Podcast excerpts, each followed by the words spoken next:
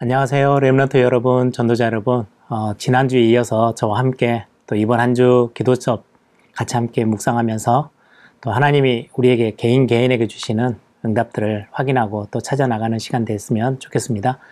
어, 지난주 마지막 토요일 날 어, 우리 속건제 같이 이렇게 메시지를 잠깐 나눴는데요.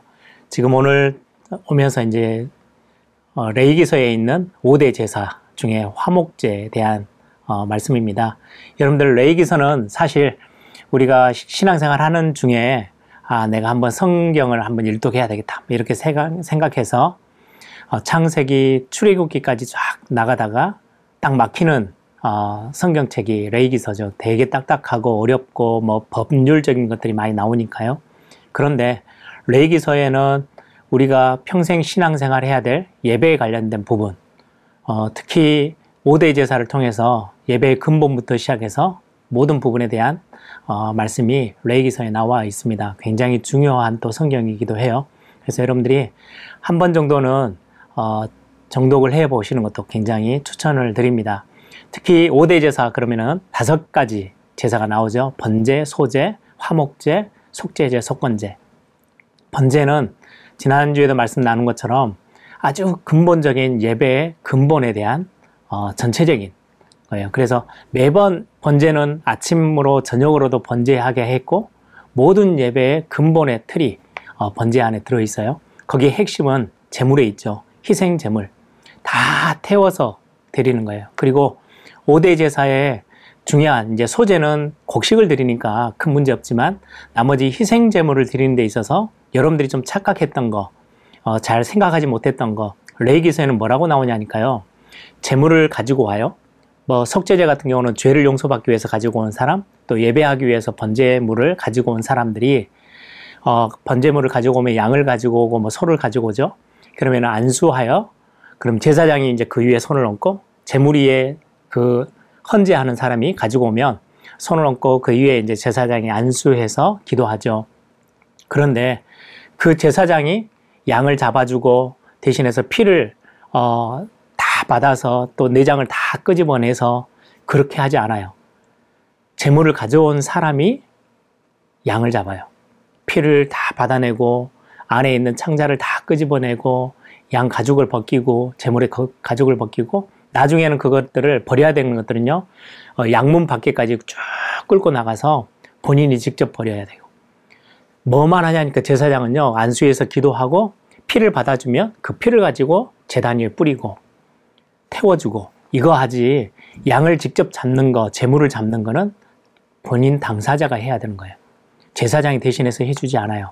그러면 왜 하나님이 그렇게 제사를 하게끔 했을까요? 석제제 같은 경우는 그렇게 재물을 드리면서 얼마나 많은 생각을 하겠어요. 다시는 내가 여러분들 양을 산 양을 죽이는 게 쉬운 게 아니잖아요. 저는 양 잡는 거 봤거든요. 직접 대학 때 한번 축제하는 동안에 어, 그걸 매번 양을 잡는 사람인데도요, 술을 잔뜩 먹고 술 취한 상황에서 잡더라고요. 왜요? 그걸 보기가 힘든 거예요. 생명을 죽이는 게. 그 정도로 굉장히 힘들고 험한 일인데, 그거를, 어, 제사를 드리러 온 그 사람이 재물을 잡게 돼 있어요. 그리고 번제는 다 태워드리죠. 소제는 곡식을, 고운 가루를 빻아서 곡식을 만들어서 하나님 앞에 감사의 제물로 또 서원의 제물로 하나님 앞에 드려요. 그리고 화목제는 말 그대로 그 모든 재물을 번제처럼 다 태우지는 않고요. 내장이나 피를 뿌리고 나서 내장을 태우고 나서는 뒷다리는 제사장에게 드려서 하나님 앞에 흔들어서 드리고는 제사장들이 먹고요. 나머지 모든 부위의 살은 가족들과 함께 주변에 있는 사람들과 하루 만에 다 먹어야 돼요. 여러분, 우리가 스테이크를 먹으면 어마어마한 양을 못 먹잖아요. 근데 하나님이 룰을 정하셨어요. 화목제물로 가지고 오는 제물의 고기는 그 당일에 다 먹도록. 그 다음날 가면요, 그 제사는 소용이 없는 제사가 돼버려요. 그러면 무슨 말이에요? 그 큰 소를 제물로 드렸어요. 양을 제물로 드렸어요. 온 가족이 다 먹을 수가 없어요. 그러면은 광야 동안에 가던 이스라엘 백성들이 서로 이렇게 좀 아웅다웅하고 좀 서로 이렇게 시기 질투하고 내가 잘못한 거 다른 사람에게 핑계대고 죄를 전가하고 막 그러했던 관계들, 틀어졌던 관계들을 회복해 나가는 그게 화목제 굉장히 중요해요. 그래서 예수님이 로마서와 요한일서에 보면 예수님이 화목제물로 오셨다라고 성경은 말씀하는데 그거를 화목제물의 구체적인 어떤 모습이요 성만찬이에요. 예수님이 제자들과 함께 그 음식을 나누어 드시잖아요. 그러면서 하나님과의 우리와의 관계가 깨어졌던 것들을 풀어가세요. 그게 화목제물이 하는 역할이에요. 그 고기를 같이 서로 온 동네 사람들과 함께 나누면서 그래야 하루 만에 끝나니까 안 그러면 다 태워서 없애야 되는데 그래서 그 부분들을 가지고 함께 서로 이렇게 언수졌던 것들을 화목하고 관계도 형성 회복하고 하나님 앞에 최고의 감사, 풍성한 감사를 드리는 어, 제사이기도 해요. 속죄제와 석권제는 죄를 지었을 때, 특히 석권제는 물건을 어, 뭔가 이렇게 해야든지 깨어 부수든지 잘못되어졌을 때 그냥 단순히 내가 죄송합니다라고 하나님 앞에 용서만 받는 게 아니고요. 물건의 100%와 거기에 플러스해서 5분의 1, 전체로 따지면 120%를 갚아야 돼요. 굉장히 중요한 성경의 원리들이 나와 있죠. 우리의 삶의 원리까지. 그래서 이런 부분들 중에 오늘 화목제에 대한 부분입니다. 화목제는 무교병만 드리는 게 아니고요. 유교병도 드려요. 누룩이 들어있지 않는 병, 어, 빵, 그걸 무교병이라 하고요. 누룩이 같이 함께 들어서 풍성하게 먹을 게 풍성해지고 맛도 괜찮은 그 유교병인데요. 안식 그 6월절 날 드리고 무교절 때 드리는 예물은 무교병만 먹을 수 있어요. 유교병은 먹을 수 없어요. 그런데 화목제는요, 풍성하게 감사해 때문에 드리는 거기 때문에 무교병, 유교병 상관없이 다 하나님 앞에 제물로 드려져서 같이 함께 먹게 되어지는 어, 제물이기도 합니다. 그런 부분들을 여러분들 좀 두시고 좀 예배에 대한 많은 묵상들을 해보실 수 있는 책이 레이기서입니다. 그래서 이 말씀들을 가지고 여러분들 삶에 적용해 보셨으면 좋겠어요.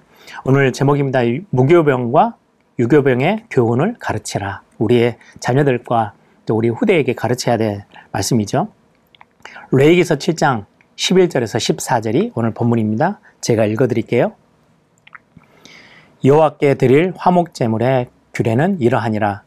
만일 그것을 감사함으로 드리려면 기름 섞은 무교병과 기름 바른 무교 전병과 고운 가루에 기름 섞어 구운 과자를 그 감사 제물과 함께 드리고 또 유교병을 화목제의 감사 제물과 함께 그 예물로 드리되 그 전체의 예물 중에서 하나씩 여호와께 거제로 드리고 그것을 화목제의 피를 뿌린 제사장들에게로 돌릴지니라.